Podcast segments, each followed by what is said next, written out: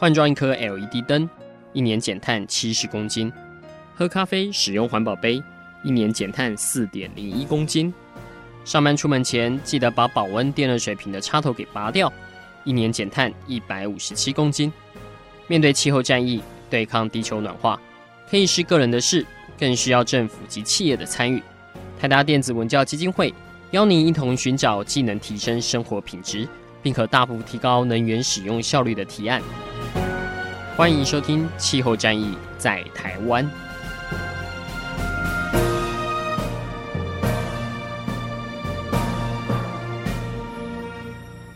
欢迎收听《气候战役在台湾》，我是主持人台达电子文教基金会执行长张扬前阿甘。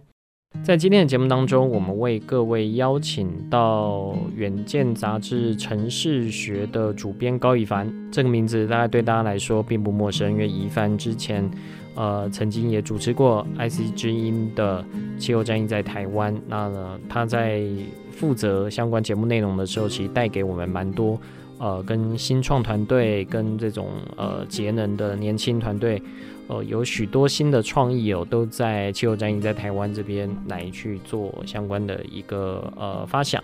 那在今年呢，伊凡当然现在回到了远见杂志哦，持续的在他的频道城市学上面来去跟不同的呃城市在探讨，在台湾有哪一些。呃，新的这可能性哦，当然这不光只是针对像是绿能或是节能相关的，当然我们知道宜帆长期以来也是很关注这个议题哦，毕竟他两个小朋友也要将来也是要面对一点五度 C 到两度 C 这样的一个冲击哦，所以呃，在今天的节目当中，我们来跟宜帆来呃稍微回顾一下哦，在这一整年呢，我们受到的这个疫情的影响，在台湾看起来跟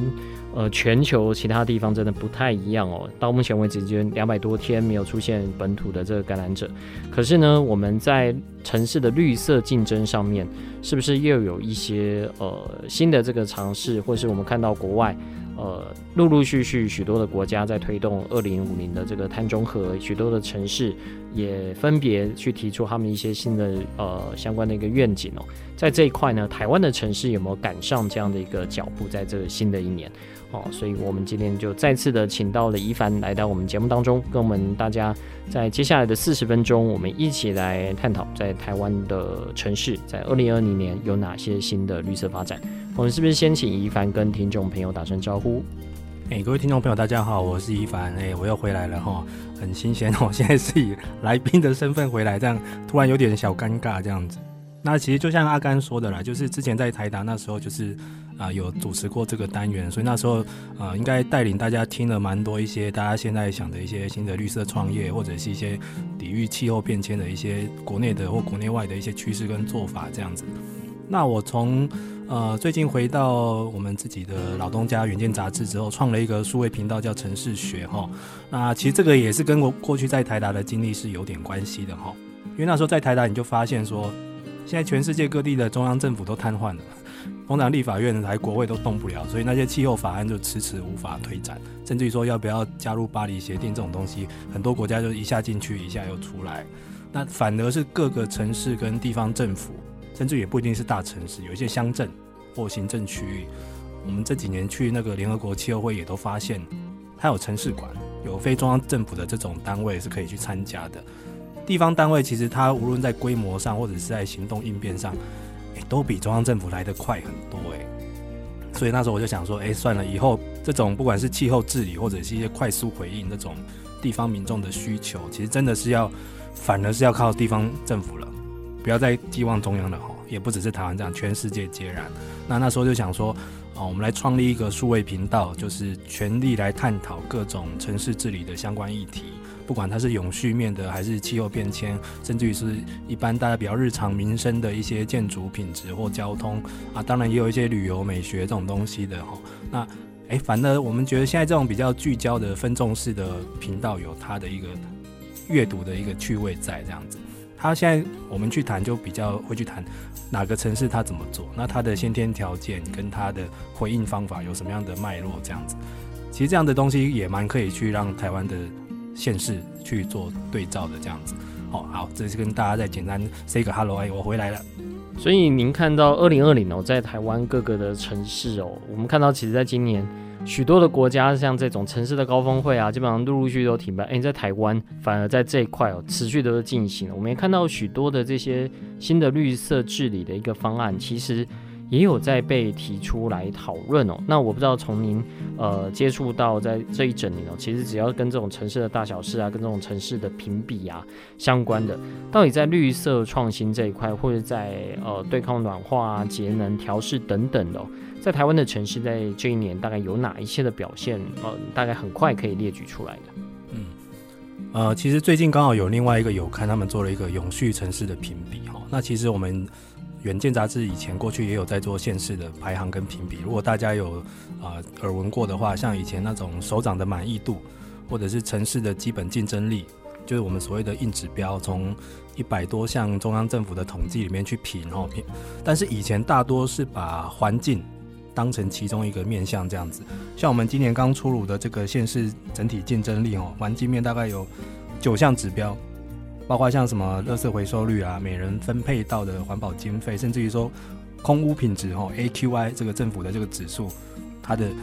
空气品质好坏的天数这样子。但是以前你就会觉得，诶、把它当成一个整体的排行，好像大家就是会比较无感。哦，譬如说在台湾会有这样的现象哈，任何城市评比，只要台北市不是第一名的，才是新闻。谁干掉台北市，这才是厉害这样。因为如果大家呃，扪心自问，要比什么基础建设，还是一些地方治理的条件，甚至于说现在地方政府最斤斤计较的财务，你口袋里有没有钱呐、哦，说那么多话其实没什么用，你有没有钱去办才是问题。这个都是大概台北市是全台湾最好的哦，这个很难很难去否认这样。所以是大家对这种排名稍微比较无感，反而是说我有一些个别的巧思或做法，诶，反而会引起大家的关注。譬如说桃园。他们桃园现在在做这种物流、绿色物流或生态物流方面，其实是台湾蛮领先的一个城市哈。那他去做也有他的理由，因为桃园大家可能不知道，它是台湾蛮多的仓储跟物流的公司的总部都设在桃园，而且桃园有机场，所以以前不管是快速要发货从机场达到各县市，它都是一个很大的枢纽。所以他在最近这几年也呼应了国际上有一个叫伊克里这个单位哈。呃，地方政府的永永续组织，它呼应了它的一个生态物流的倡议，加入了，而且它现在导入了很多新的做法，这样子，好，啊，这些东西可能就是大家比较不会再从一些总评比或报道上去看得到的这样子，但是它影响城市的运作是蛮关键的，因为讲到物流，大家可能不要想说只是大货车在那边跑来跑去哦，其实包括像你现在在每天在。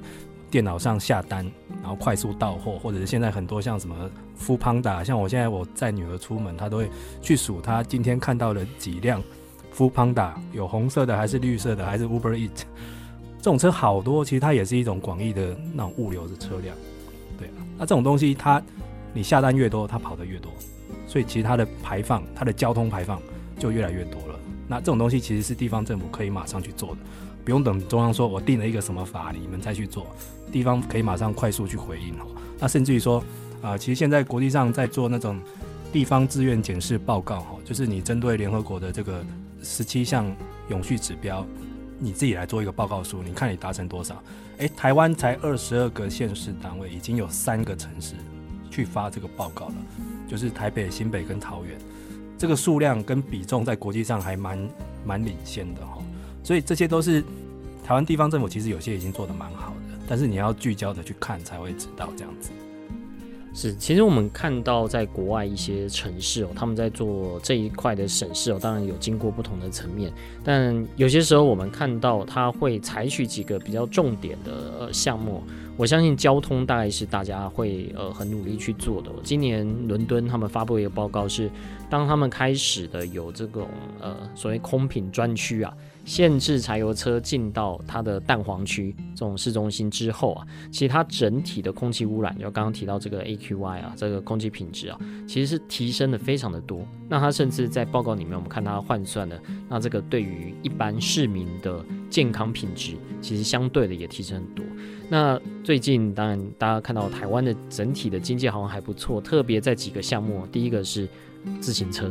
哇不论是有没有电的电动自行车或传统自行车，现在都卖到呃在欧洲，因为他们呃 lockdown 还有相关的这些措施哦，所以他们对于这种不排碳的交通工具是需求非常大。那再来就是电动车哦，这个电动车在国际上整体车辆的这个销量下降，但电动车一枝独秀，还包括 hybrid 的车辆在很多的国家呃都卖得很好，那几乎也宣告了整体电动车的一个。搭上能源转型这样的一个趋势，已经渐渐的成型了。那相对来说，我们看到呃，在台湾的城市哦，在这几年，其实我们看到过往自行车的推动好像曾经热过一阵子，但最近好像又没有像以前那么热。那电动车的不论是充电桩，不论是在这种超充站的设置，倒是在这两年。渐渐的呃越来越多，当然我们最近也有看到一些地方政府的呃相关的一个政策，可能有一些议员会说，那你这些好处都让开得起电动车的人呃享用了，那这样对其他人是不是不公平啊？那这样当然这是一个值得讨论的，但是在。整体而言，在许多国际上的城市，对电动车基本上是呃处于一种希望大家多利用的这样的状态。我不知道在城市学在做相关的这报道里面哦，在交通这一块，呃，除了刚才提到呃桃园它是这个物流的大城哦，所以他提出了这些的努力。你有没有看到有哪些新创的一些可能，或者是在呃相关这些城市里面，他们对于这种绿色运具的鼓励哦，在这一两年，你觉得是可以特别呃凸显或者 highlight 的？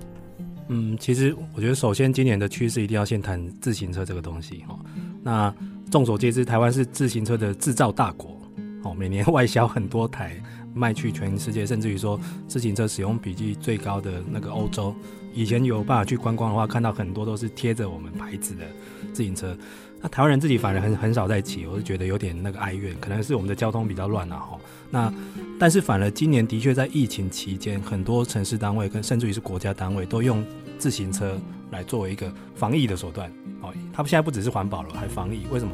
因为大家想哈，自行车是可以保持安全距离的，因为你跟前一辆起码要有两个车轮的距离。这个让欧洲人这一次有点吓到，就是这比搭地铁还安全，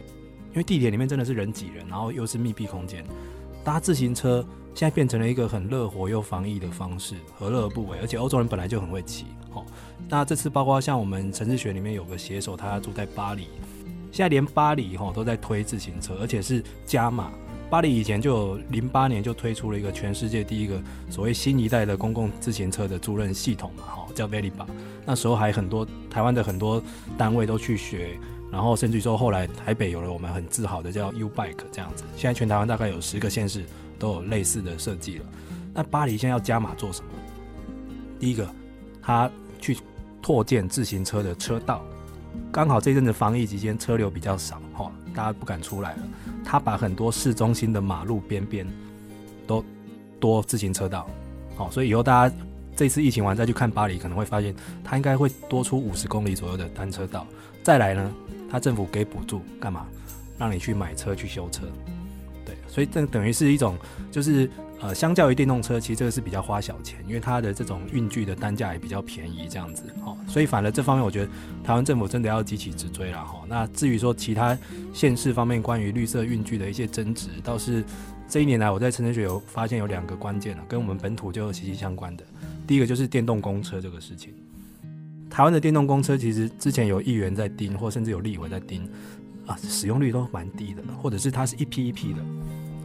这一批用完，三年计划走完了啊，又没了，又全部归零，要不就是后来有人去揪说，啊，你这个电动公车是大陆制的，我们现在不能买大陆制的，好像比亚迪做的，但是现在很多地方政府采购，他要求便宜，他只能买大陆货，所以之前我们有一有一个写手去写了一篇，就是呃，全台北市天龙国哦。电动公车比例不到百分之一，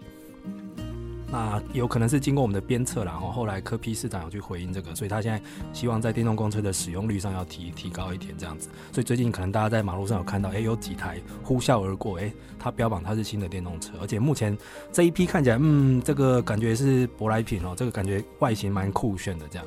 那第二个就是大众运输这个方面了，台北人可能做捷运做得很惯了，或公车服务很密集。最近在吵的就是说，基隆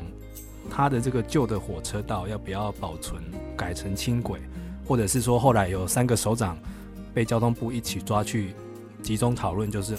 好以后变成捷运好了，有点像台北捷运延伸到基隆，但又有人跳出来反对说，因为基隆人大概有一半哦，我们有去看这个数据，基隆人大概有一半上班地点是在非基隆地区，大部分是台北跟双北，那有三分之一的学生就学也是在非基隆地区，所以换句话说，基隆人所谓他的公共的运输不太足够，其实通常是很集中在上下班或上学放学的尖峰时段。你以后如果变成是一个捷运，因为捷运它就是班次很密集，三分钟、五分钟一班。它会不会以后变成蚊子捷运？那你原本的提案是要用轻轨，那轻轨那时候被大家批评说啊就很慢。再来就是说它跟火车差不多，那已经有火车了，你是要加强火车的班次跟服务，还是要用轻轨，还是变捷运？所以这种三选一的难题，就是台湾城市已经面临到了。然后它其实还有一个蛮大在问的问题，就是说，好了，我就不管了，以后反正其实基隆人、台北啊、新北甚至桃园人很多，其实是在共同生活圈里面。这一大块共同生活圈，你要不要做整体规划？比方说啊，一开始是我很单纯的基隆的建设，我怎么样闹到还要找其他人进来谈判，甚至于说要找中央部会交通部长出来协商呢？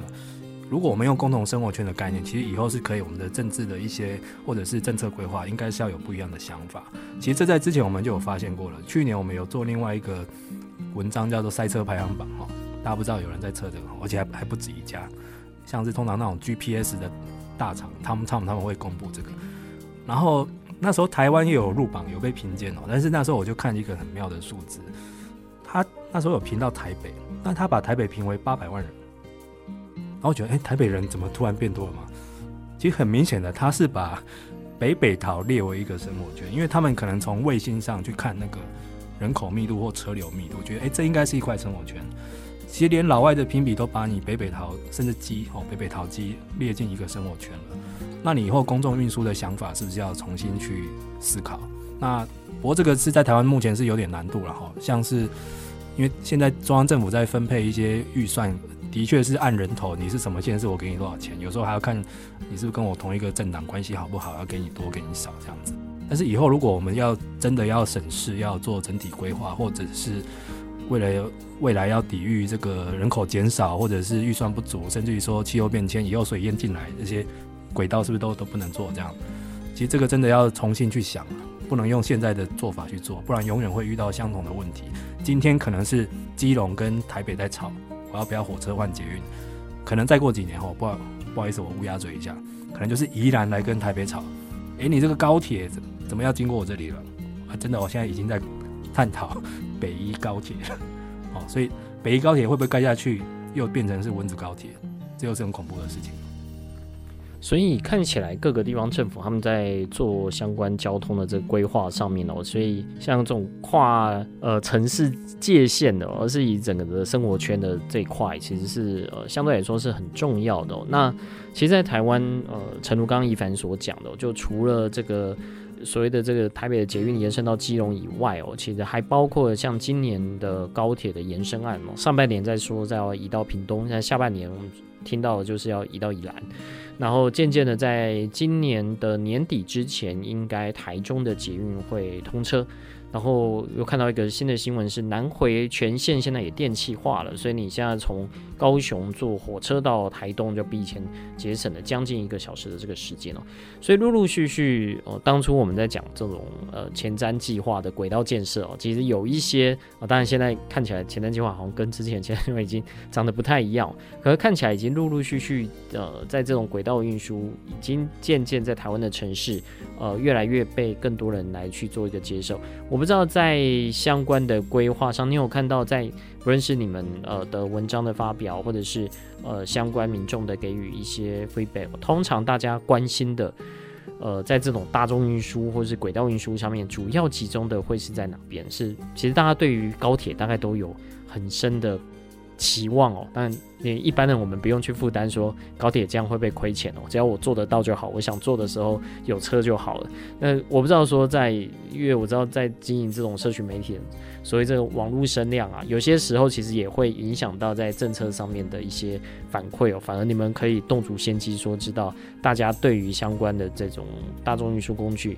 的这种的需求度啊。那我不知道在嗯在经营城市学的时候，您有发现到在今年。呃，大家对于相关的这种低碳的交通、轨道的交通，比较想要的呈现的一个模式大概是什么？嗯，其实说到这边会有点哀伤哦，因为通常民众意见会有点民粹了哈。老实说了哈，因为为什么呢？因为这种民粹的现象会逼得各个行政长官或者县市首长去做一些呃听起来有点不太经济又甚至于有点愚蠢的事。好了，譬如说讲到公共运输，大家目前想的就是。最好是每个县市都跟台北一样有捷运，但我们已经知道了一些后果了，我不难想象。譬如说，第二个有捷运的城市是高雄哦，我的我的故乡这样子。那高雄它现在只有两条捷运，所以它那个路网是还没有串起来的，所以他们本来的如意算盘应该是我一个十字形的捷运有了之后，我用环状的公车或者是呃轻轨把它串起来，变成一个这样，它才有路网。使用率才会高，因为其实连台北也承认，当初是第三条之后的捷运开通了之后，慢慢使用率才突然飙高哈。现在每天有上百万人在做捷运这样子，这样也才会经济才不会亏钱。台北捷运现在可能他赚的钱还不一定是用那个运量去赚来的，可能是用广告这边是赚来的哈。大家想，连台北这么多人在用，也才勉强赚一点钱。那其他县市哈，今年又要台中要要盖了，那这个下去到底是是怎么办呢？到时候会不会真的？然后以后又是没什么人哈，人口已经越来越少了。以后会不会真的使用量都很差这样子？那这样子的确会蛮蛮蛮害怕的。其实我觉得大家可以想象一下，如果你有空去做一下台北的轻轨，大家知道台北也有轻轨吗？淡海，你有空去那边坐一下看看，看有没有人。所以是可能它还会不会只有尖峰时段有人？那平常都没人怎么办？还要开吗？然后它是有办法轻轨跟其他的公车或大台北地区的捷运串成一气嘛，这样才是关键哈。那如果只有单独一两条，我在比谁比较哪个市长比较有魄力，我要讨好民众，我盖个一两条，盖下去之后问题就来了。嘿，那讲到第二个是反而是啊、还有就是我们刚刚提到了像。基隆轻轨的问题就会提到各县市不同城市之间要互相去协调、互相帮忙这样子。因为其实，呃，像新北现在每天大概有四五十万人会往台北去通勤去上班，哦，台北搞不好反过来也有一些这样子，哦，那其实两边的居民本来就是互相交流活动的，所以是不是要有一些合作的想法？像，呃，最近就发生一个事情，就是说去年底台北市的 U Bike 它要换系统，哦，它那个车子啊，还有那个桩停车的那个桩都要换系统。所以所以会有 U-Bike 二点零的版本出来哈，那妙的是这个二点零跟一点零它不相通，不相容，然后它只在台北做，在公馆那一带哈，它现在先先试做这样子，那过了河，新北市，哎，万一你骑过去之后不能还，或者是反过来你骑回来之后不能放在新的桩，然后就很很好笑了，那那时候就有被市议员去踢说，你为什么没有先找新北先商量嘞？你们两个是感情不好吗？还是说？大家都财大气粗，我要各有各的一个系统，这样子，就连单车系统之间都有点不太相容，我就觉得还蛮妙的哈。那这种东西有时候就是说，你是站在使用者的角度在想，还是说你我是站在我要有政绩，或者是我要把这个钱花掉，甚至说有时候是商业的考量，譬如说我就没办法，我去招标的时候来投标的厂商就只有这几家，甚至于说要换厂商。哎、其实好像还蛮的确是这个现象，因为台湾的目前公共单车投标厂商还真的只有那几家，所以是不是有这种商业阵营之间的考量这样子？但是你无论如何，你是给民众造成了一个麻烦。对，然后还有一个就是说，其实我要推广单车使用的话，是不是我就是狂盖 U Bike 就有效了？其实现在 U Bike 还有之前的共享单车也曾经有造成一个怀疑，就是说共享单车这个很方便，但是都一直乱停。反而变成是一种城市间的一个乱象了。那也后来很多家都倒掉了，所以，所以有时候不是马上一直丢新的东西下去，是把旧的优化。像我们里面有一篇文章有报道到荷兰那个乌特列兹这个城市哈，它也是我们最近评的这个单车排行榜城市里面是第一名的哈。那他在今年就做了一个很好玩的事情，他把他的中央车站，就是火诶、火车站哈，那个地下停车场扩建，从它原本有六千个脚踏车的停车格哈，大家听到六千个哇，真的很恐怖诶。荷兰不愧是单车王国，扩建成一万两千个单车格，而且是自动化的，你不会找不到车，你进去可以用搜寻，说我的车在哪里，或者是我要靠近车站之前，我就先用那个手机程式查有没有车位。哇，这个很智慧停车场的这种概念哈，然后它还不够，这不是盖完，它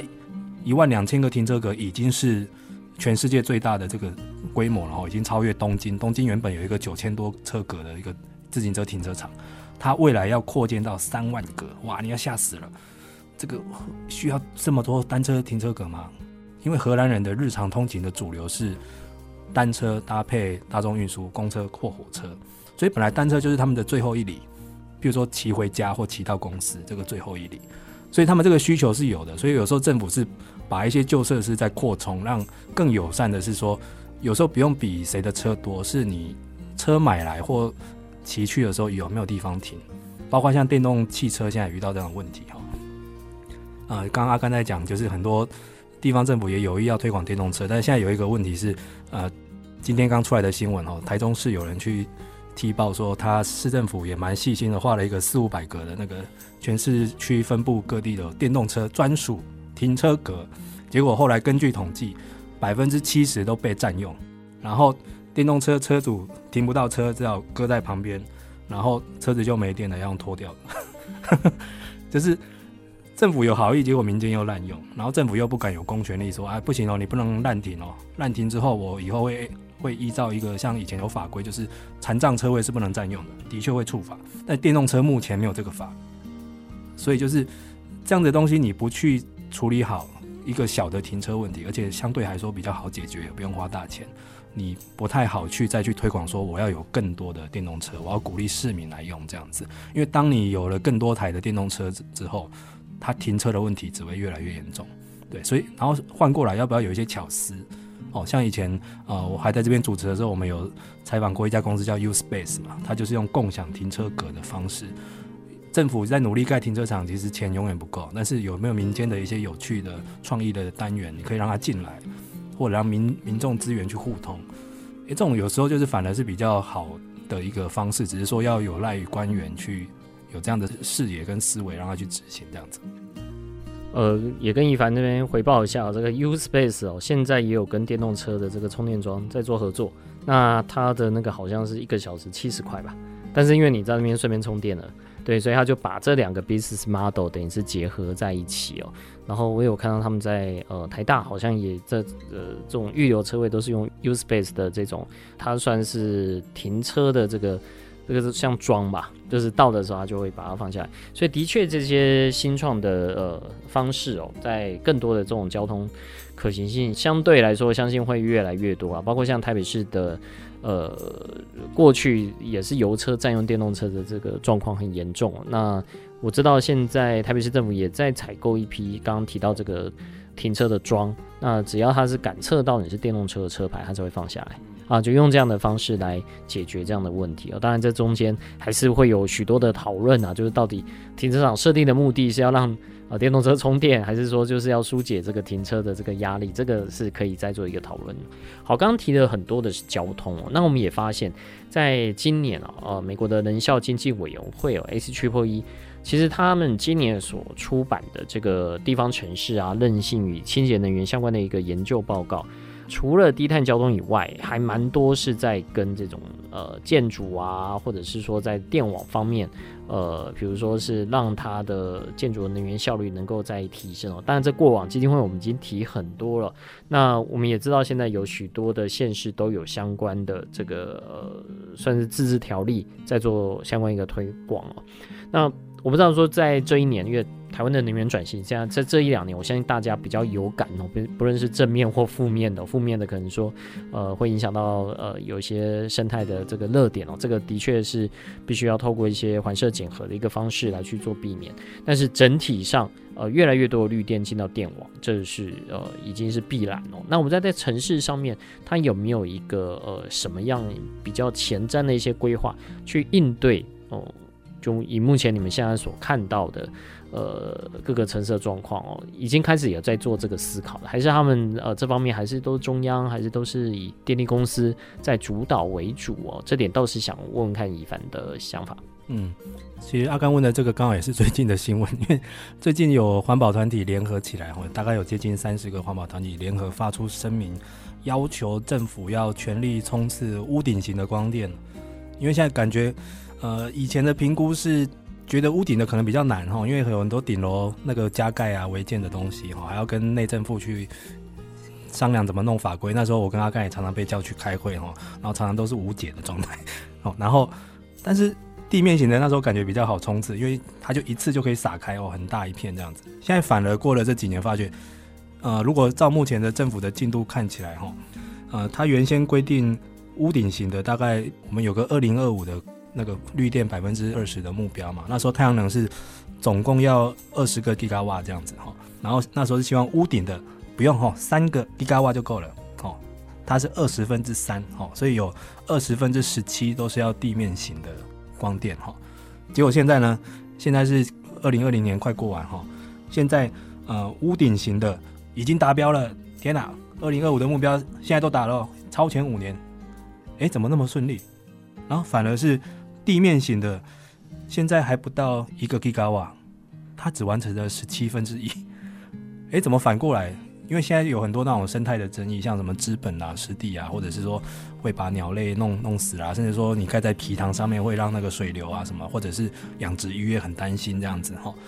反正地面型现在好慢哦，然后所以现在环保团体希望要加速去冲刺屋顶型的，嘿，然后屋顶型的这个就跟地方政府很有关系啦。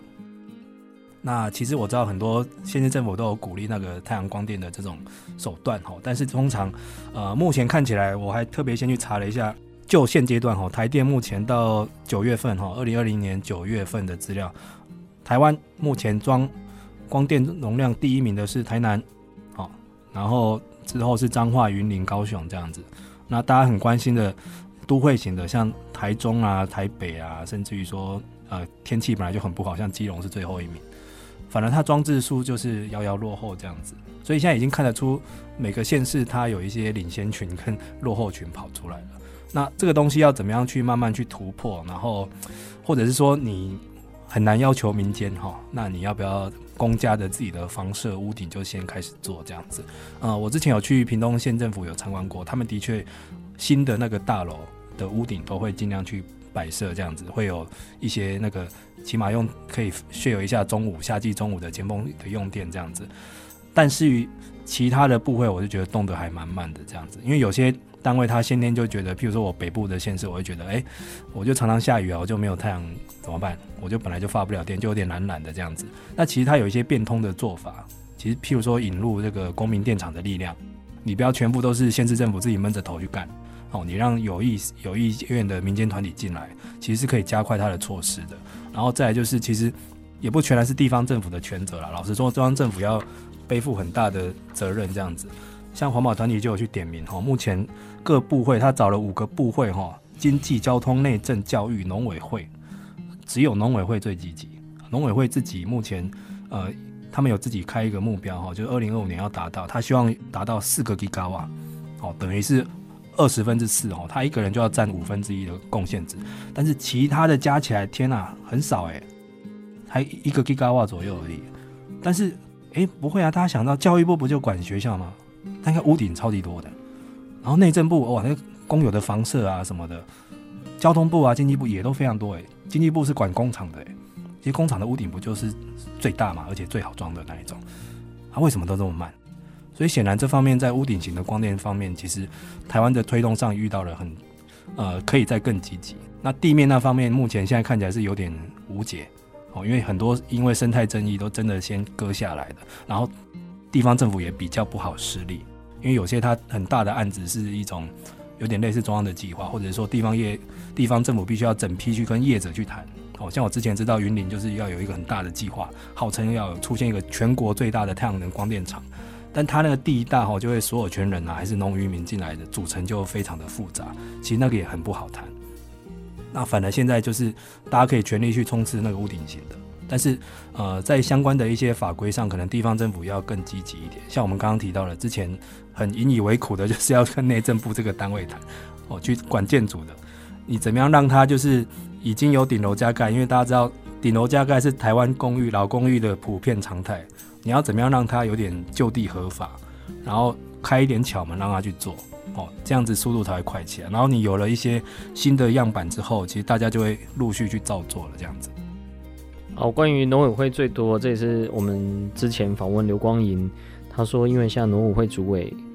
好像论文是写气候变迁的。对，所以可能跟这个 比较有意识有关系哦。当然，这个跟很多这种农业大棚，然后还有这种畜牧业的屋顶啊，我相信这个或多或少有关系。不过，呃，你说只有农委会去冲，然后其他部会都没有在做，特别像一些我们经常接触到，比如像交通部啊，它这这么多的一些场站，其实都有蛮大的一些 potential。所以，呃，在再生能源这一块，我们可以看得出来，其实现在各个县市哦，那。当然，这中央有它的一个责任，但县市在做绿色竞争上面，其实当然是很重要的一块哦，甚至是在跟国际上其他的城市来去做一个竞争哦。呃，很多人会来说，呃，比如说台湾这个不一定每个城市的可能都适合发展太阳能，但其实你去比较一些，比如说一些呃北欧的国家啊，或者是像是呃英国这种，看起来就是。感觉好像不会发很多电的，其实他们在太阳能推动上都相对来说蛮积极的，因为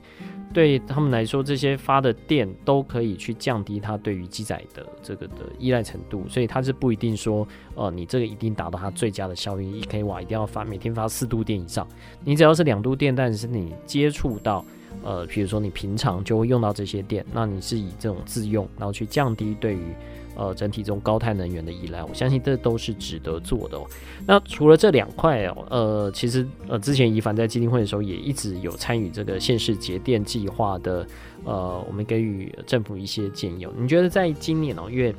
这应该是第三年县市节电计划在这种呃，比如说因地制宜啊等等的。今年有没有看到哪些呃一些比较觉得相对来说精彩的这些案例，有是很适合大家来一起做的？我们过去曾经有看过像是火龙果的果园啊，从白炽灯换成了 LED 灯啊等等，或者有庙宇他们去做相关的 LED 灯的一个更换。我们站在今年在节电这个工作上面，看到这台湾相关的这些县市哦，有有哪一个对你来说一发出来，大家都会觉得嗯，这个应该。未来全台来推动来仿效都是可行的。嗯，其实现在倒是有一种蛮新的模式，是就是，呃，以前大家会觉得来帮忙做地方政府，有时候会帮忙去媒合做一些绿诶、绿电或太阳能或小风力装置这样子。现在倒是有一种新的模式叫绿能公益的模式哈。像我去宜兰有采访过一家那个疗养院哈，它就是企业捐助去帮疗养院盖太阳能板哈，然后电。就是给公益团体用哦，因为就在他们他们那边去去流通嘛哈。但是它的一个公益的价值，甚至于碳权，可以再由不同的企业来分享这样子。哦，因为其实大家知道这个东西有时候它有三个价值，就电力，还有碳权，还有它的公益的价值这样子。那这种东西其实你价值一变多，才会邀不同的人进来。所以现在有一种更新的是，有人出钱，有人出设备，然后有人没和社福单位。这种东东西，我觉得，哎，那模式是更好。然后你去找县市单位去合作，就已经也不一定是找所谓的什么环保局或什么都发局或经发局。有时候我是找县市的社会局，因为社会局去是去管公益团体的或或社福单位的。呃，然后其实大家可能也不知道，有些可能老旧的那些公益团体，其实他们用到的设备其实是不太好的，就是节电效益很差的啦。老实说，还搞不好还更耗电哦。就已经没钱的单位还要照顾可怜人，然后你还让他用最耗电费的，所以有时候是双重的折磨这样子，所以这有点结合这个能源贫穷的现象。那我觉得这个东西倒是还蛮适合去大推的，因为有时候这种东西县市政府会更有意愿，为什么？因为多了公益的光环，好，或者是这种东西他也不用出一毛钱。老实说，有时候县政府是帮忙那些团体找到使用单位这样子。好，那我相信这样的模式未来还可以有很多县市去 follow，这样也不只是宜兰了哈。这样包括好像像是屏东也有类似的一个措施，而且通常进来的业者也会蛮有意愿的，也不一定是大家想象的一定是金融业或科技业。像我就看到蛮多，包括像船产啊，还有像电信商都有进进来在做这种案子哈。然后再来就是刚刚阿甘有提到，就是这个县市节电计划，其实这个也是一个目前要蛮担心的哈，因为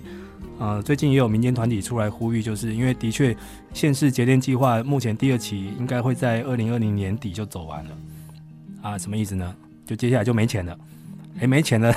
这种节能计划以前真的就是中央给钱，地方才会动了，不然他就是每年照旧用台电的钱去做一点节电的宣传之类的哈。那之后如果没钱的话，有可能之前好不容易培养起来的地方能源治理的这个能量就会消失。那包括其实呃，台湾的目前这一波的。地方的能源治理，其实大概从二零一五年那时候开始算哦，因为那时候的政府开始来推这样子的计划，然后开始给了一批钱，是一年三十亿，好把它花完哦。那时候大家都接得很很开心啊，因为这么久的东西等来一年三十亿了。那后来一八年又多了一个三年七十三亿，啊。但是你不能每次都是用这种临时发奖金的方式，你要有固定的一些预算，这样地方的这些能源单位或者是他才有人才培养的空间呐，哈。不然他以后可能计划走完了，他要跑去他原来的那个局处了，这个经验都无法传承这样子，所以反而是呃现在在讨论前瞻二期的预算要怎么花，这又是四千多亿的钱哦，那个想到千亿就觉得头很晕哦，这钱要怎么花？其实四千亿不用多，你给他一个几十亿，哦，或者是有接近一百亿，我就觉得其实就很够了。所以要不说中央政府要不要去炒，就是。我与其盖这么多轨道建设跟铁路什么的，或者是造桥铺路啊，最近还有团体在批那个水环境建设，也是在乱做一通。呃，这种基础的地方节能或者是能源治理的工程，或者是现在很多地方政府其实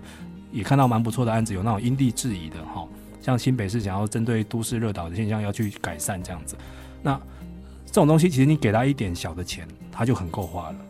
甚至于说你不要也前瞻也是一个临时预算，老实说。你要不要把这个预算给常态化？常态化之后，这样地方能源治理的工作才会一直滚动下去。然后接下来他们才会知道说，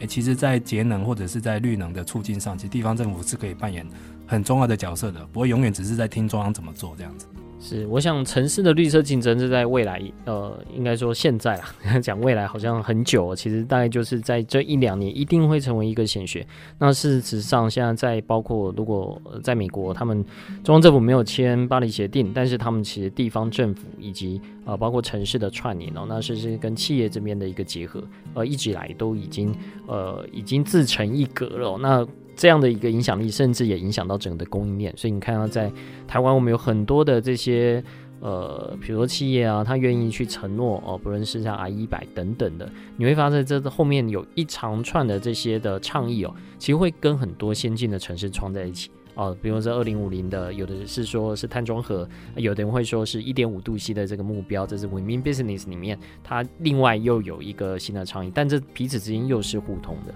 所以在这几点，我相信，呃，走在前面的城市，走在前面的企业，那甚至当然更多的是走在前面的这公民意识啊，呃，透过网络这样的方式，让大家可以更重视到这样的一个重点。今天就非常谢谢一凡来到我们节目当中，为我们分享在今年在台湾、呃、这些城市最新的一个绿色的发展了。我们希望有机会，像一凡已经是城市的大师了，可以知道说各个城市他们最新有关在呃各个方面哦，特别在绿能这方面做了哪些的这些的规划。我们也希望有新的议题也随时回到我们气候战役在台湾跟大家来分享。今天非常谢谢一凡来到节目当中，谢谢。